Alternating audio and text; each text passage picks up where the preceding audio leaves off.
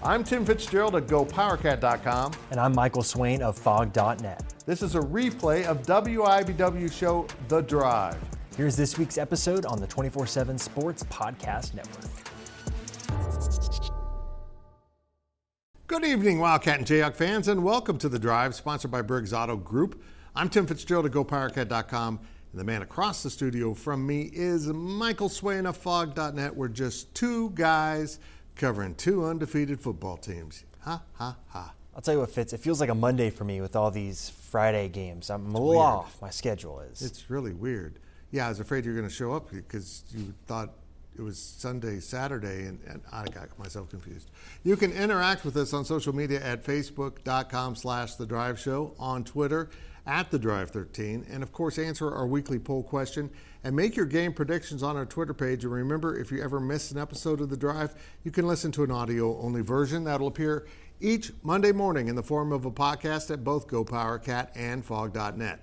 And we start things off with our two minute drill. The first segment of the two minute drill is sponsored by Vanderbilt's Your Work Boot Center. All right, Fitz. Well, Troy went into Manhattan on a 12 game winning streak, and K State earned a 42 13 victory. So, K State is now 2 0, but was that win as easy as it looked? No, no, that Troy football team was legit. That Troy football team would beat a lot of teams in the Big 12. Uh, they are really athletic, they played physical, their defense was really stout. In fact, it really jumped out to me when Will Howard said, That's one of the best defenses I've ever played against. And he just played against Alabama in the Sugar Bowl to end last season. now, he's not saying they're better than Alabama, but I'll just say this that Troy team is one that is going to beat a lot of teams. They're the defending Sun Belt champions. Uh, they will probably win it again. They're really, really good. And K State was tested, and Chris Klieman was very happy the game went down that way. They had to work for it. They had to make plays. They had to make adjustments, including players such as Will Howard, who wasn't having his best game, forcing the ball into coverage, trying to dictate where to put the ball instead of putting the ball where it needed to go. And K State learned a lesson from this that uh, they have to be a well rounded team. They kind of got out of balance a little bit because Troy did what I didn't think they could do, actually. They took away K State's running game for the most part.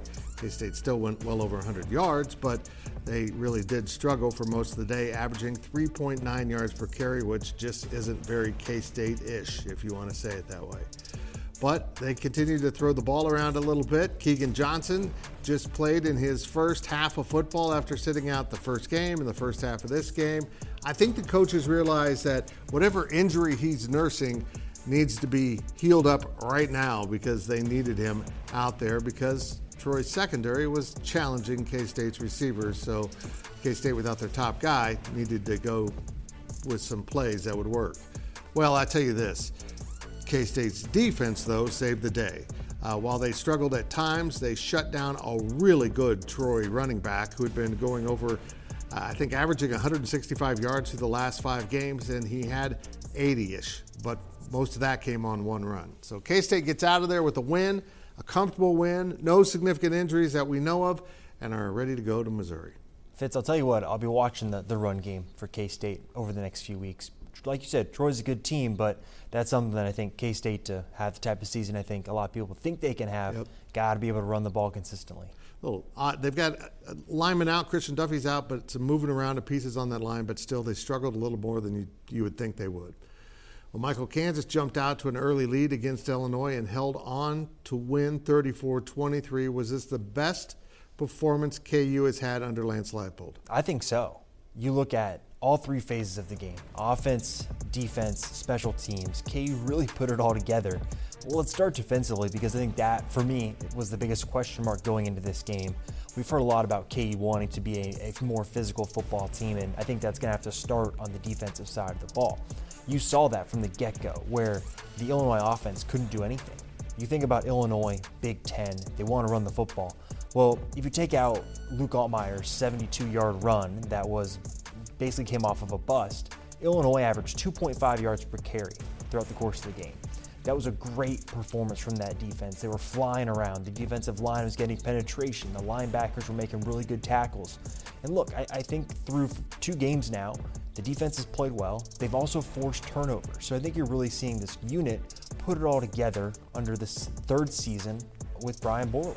Now you look at the offense, and Jalon Daniels was back, and I'm sure we'll talk about him a little bit later. But this is an offense that I think you wanted to see how they would handle Illinois' physicality. If it's Illinois had two defensive tackles, two defensive linemen more or less that are going to go be drafted. One of them could be a first round pick. KU's offensive line held their own against him for most of the game. And I think that for me was the most encouraging part. Where last season against K State, against Texas, against Arkansas, KU really struggled to run the ball. But what they do on Friday night, they ran for over 250 yards. Devin Neal rushed for over 100 yards and a touchdown. Um, Daniel Hishaw rushed for over 100 yards and a touchdown. This is an offense that really put it together against an Illinois defense that was not ready for the side to side movement that Kansas had but also the physicality. KU just knocked them off the ball for about 75% of the game. And so you add this all together, you add in a really good performance from Seth Keller, the kicker, no special teams mistakes, and yeah, I think this was the best performance KU has had under Lance Leipold. Was it perfect? No. Momentum swing, you know, swung opposite in the second half, in the kind of third, fourth quarter, but generally, I thought it was a really impressive performance. So we make our picks every Sunday, and you know, let's be honest, we don't have a lot of preparation. We just came off a game, we're going into a new game. I picked Illinois in the show, and then I started doing some research. And I'm like, oh, KU's going to kill them. Uh, they made it a little interesting the second half, but KU was by far the better team. Yeah, without a couple plays here and there, I mean, you're talking about 40 points against an Illinois team, so yep. pretty impressive. All right, Fitz. Texas rolled into Tuscaloosa and took home a 34 to 24 victory over Alabama. What does this win mean for the Longhorns and the Big 12 this season? Well, it's huge for Texas football. I don't think anyone's going to declare them back. I mean, I think we all recognize that despite Alabama being ranked third because it's Alabama, they're rebuilding. They really are rebuilding. And that's not the same team that K State saw in the Sugar Bowl, but it's still Alabama when you're rebuilding but doing it with five star athletes, it's hard to muster much sympathy. We, we knew Texas physically could match up with Alabama. We saw it last year when the teams met. Uh, but this time, Texas was just clearly the better team throughout this game. Alabama was hanging on for dear life, and because of the coaching of Nick Saban and his incredible staff he has, they hung around in this game, but they kept making mistakes. They kept letting Texas dictate how this game would go. Even when they came back to take the lead or came back to get into the game, Texas just responded. Texas is really good. We knew they would be, but I'm not going to declare Texas back, Michael, until I see them do it over the course of a season. They're capable of this. They have been capable of this. This is the level at which they can play, and yet they often lose two, three, four games in a season, despite this higher gear that nobody else in the Big 12 really has. It's awesome for the Big 12, though, because as much as Texas is ready to go to the SEC, they still belong to the Big 12. And that means they're playing a Big 12 schedule. So teams get to play Texas a Texas team that just went off the charts in terms of value to the national voters and those who think they know everything about college football. So let's say Texas Tech or Kansas State rolls into Austin and wins. I think that game has that win would have so much more meaning now than it did before, even though Texas was already back in some eyes. Michael, I don't buy it. I never bought it. Um, but I'm beginning to think that they might have something going We'll see how the rest of the season plays out, though. Yeah, it seems like they are putting it all together, right? And I think you're, you hit the nail on the head. Can they do it when they go play Iowa State up on the road, or can they do it consistently throughout the course of the season, right? That has been the issue. They've dropped the weird game over the course of the year, and I think the top end of the Big 12 is going to be really competitive because I think the bottom of the conference isn't the best. So I think you're going to look at a team losing two games that might take you out of the Big 12 title game. So yeah. Texas is going to have to be a very consistent team this year. I totally agree. Now, a quick look at your poll question results. The poll questions are brought to you by Midlands Exteriors. Love the home you live in. Call today for a free estimate. All right, last week's question was which Big 12 team had the most disappointing week one loss? Baylor ran away with it. Yeah. 68% of the vote. TCU, which lost to Colorado, got 14%. Texas Tech, which lost to Wyoming, 16%. And then West Virginia, I believe, losing to Penn State, got 2%. Here's this week's question Should college football teams be scheduling games on Friday nights? A, yes, B, no. It's pretty clear cut. Either you're in favor or not. And you can vote on our Twitter page at the Drive 13. The answer to that's no. No, no, not Friday. Leave Fridays alone. I agree. All right, well, that will do it for this half of the two minute drill, but we will be right back with more on KU and K State on the drive.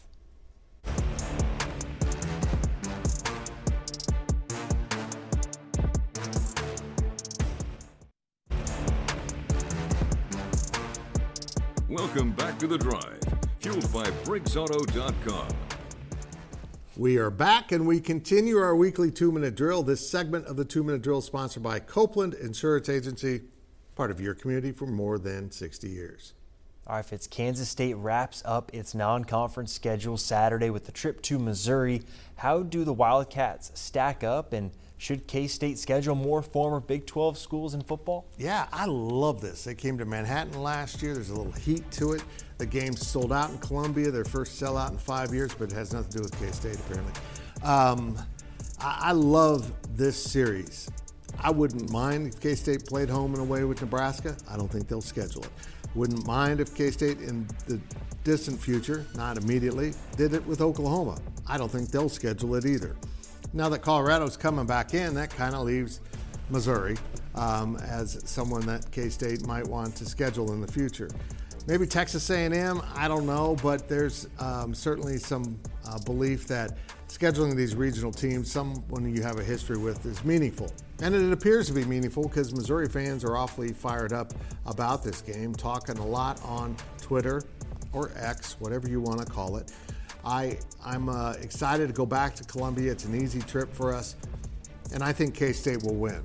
I, I watched a, a portion of that Missouri Middle Tennessee State game on Saturday night, and Missouri just doesn't look finite enough to really be exact and win games.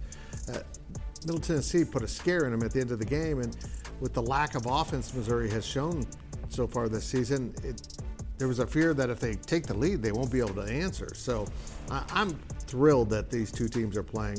The fan bases, particularly where they overlap in the Kansas City area, get to talk a lot of crap all week long, and the winner will have something to crow about.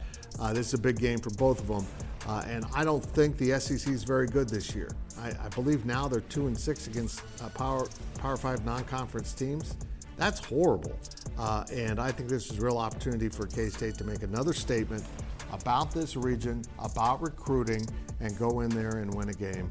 Uh, it'll be fun. It's a morning game. Unfortunately, it's on the SEC network, uh, but we can get in and out of there and, and get back to the, the nice grounds of the state of Kansas. You don't want to spend too much time in Missouri unless it's Kansas City uh, because you just you, you start getting weird. It's just I don't know what it is, Michael. Fitz, I have a prediction for you. Okay. Eli Drinkwitz will not be the coach when Kansas plays Missouri in 2025 that thing is not headed in the right direction. No, no. He's. I, keep saying this, and yeah, it's an insult, uh, but it's also factual. I think he's Ron Prince. He's Ron Prince all over. He's a bunch of talk. He's a bunch of show. He tries to motivate with emotion. Uh, he's kind of clowny at times, uh, but Ron Prince never wanted his daughter, who's underage, to date his quarterback. That that was just weird. I, I can't get past that. I, mm. okay, let's move on. Jalon Daniels returned on Friday uh, and uh, led the KU offense to 34 points. Michael, what do you think of Daniels' performance, and can he reach the high bar set for him going into this season? I think so. Fitz, he looks even more improved over what we saw last season. And think about it, right? We were sitting here last season talking about Jalon Daniels heading into the bowl game, right? What could he reach? Well, he continues to improve. And I think for me, the biggest thing that stood out was his mobility. He was dealing with back tightness throughout all of preseason camp, and he did not look like he had it. There were a few moments where he was a little slow to get up, but the agility that he showed was something that I don't think he showed much of last season.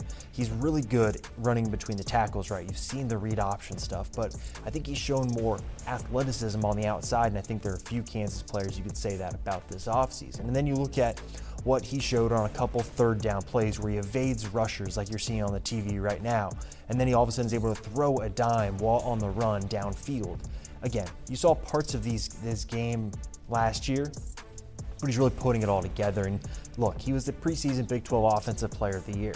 If Texas goes on to have the season it could have, and Quinn Ewers has the season he could have, he'll probably get the award. But I'll tell you what, Jayden Daniels is going to be among the top quarterbacks in college football in terms of his production because his offense, if he stays healthy, is going to continue to put him in a spot where he can put up 300 plus yards every single week. That could be 250 passing yards and 50 rushing yards. I think there could be games where he runs for 100 yards if the opposing team doesn't scheme it right. He's the type of player that is a difference maker, and you saw that against Illinois on Friday. There were a few third downs where he either was able to escape with his legs, extend plays with his legs, and make a throw down the field. Three scoring drives were extended by Jalon Daniels on a third down because of his ability. This is a guy that Kansas has not had in a long time. You know, the KU staff would call it an eraser. He erases bad plays that other players can make, and that's exactly what you saw against Illinois. And if he continues to play like this, you're going to see this offense put up some ridiculous numbers. And as a result, he's going to get a lot of accolades for it. The most important plays to good quarterbacks, of course, are touchdowns, getting the ball in the end zone, and figuring out a way to get first downs when it doesn't look like it's going to happen. This cat does that. Mm-hmm. He just picks up first downs, perpetuates drives, and and the more plays you give him, the more dynamite you're juggling. And I, I love him. I think he's a brilliant quarterback. He's going to have to get a bigger necklace, though. That the highlights are just going to be too big for that thing. He's going to have to get like an iPhone and hang it on a necklace with the. I mean, it's. Eh, have you gotten the necklace yet? You need to get the necklace to wear. I should come in with the chain next week. I'll do yeah. it fits. Okay, that's good. I really like it. I mean that. I need highlights. I just need highlights on my body at all times. This is what I do. This is it. So you're you're getting out of bed. I know I'm really good at it. Okay, let's move on. Let's step out of bounds now. I was way out of bounds for a second there. out of bounds is brought to you by Dara's Corner Market. We love local, and we're local for you. All right, this is less of a fun topic, but Art yeah. Briles was spotted on the field at Oklahoma on Saturday after the Sooners win. How bad of a look is this for the OU program? I don't. I'm not that wrapped up in it. He's really? not coaching. He's not. He's not officially representing the school. His son-in-law, correct, mm-hmm. is offensive coordinator. He, he went down with his family, and OU's acting like they they let I, I don't know Adolf Hitler down on the field. Look, I know the guy has a bad past. I know he's tied to a huge scandal. I understand that all. But family's family. and it doesn't turn his entire family into martyrs that can't be around anything. I, I think this is much to do about nothing. Let's put it that way. Yeah, I'm on the opposite side, Fitz. I think for me, it goes back to when he was hired, and I've done a little bit of reading on it. And basically, Oklahoma came out and said that he will not have any part of anything. And Lebby said in his own statement when he was hired that he is distancing himself from everything that Art Briles did. And to have him come on wearing OU gear post game, it's one of those where I, I think if you're the OU athletic director, you're not pleased. He didn't seem pleased post game either. So I think for me, it's not a great look I totally understand the family aspect. You can't shame someone for who their family is, but I think also understanding time and place probably would be a, a better way to put it. Yeah, um, you can see both sides of this. It's it's not a good situation, and it's if you're an AD, you're like, I don't I don't want to deal with this. This is not important, yeah. but it, it is. It just is a mess. Now let's hear from our fans. Our fan question is sponsored by Meadowlark. Retirement awaits in Manhattan where you can live your way every day. Our fan question this week is Did Colorado and Coach Prime further expose the Big Ten West as a fraud? That's from Ken and Topeka. Yeah. Yeah, a bad weekend for the Big Ten West. wow. Nebraska looked terrible. Illinois looked flat footed. Uh, that's not a good division. Anyone trying to sell this Power 2 nonsense while ignoring what the Big Ten West is, along with other teams like Maryland and Rutgers in the East, come on, man. It just doesn't make sense. It's bad football. I, I know bad football. I covered K State before Bill Snyder arrived. That's bad football. Anyhow. All right, well, remember to ask us your questions on our Facebook page and on Twitter at The Drive 13. When we return, we will look at our predictions here on The Drive.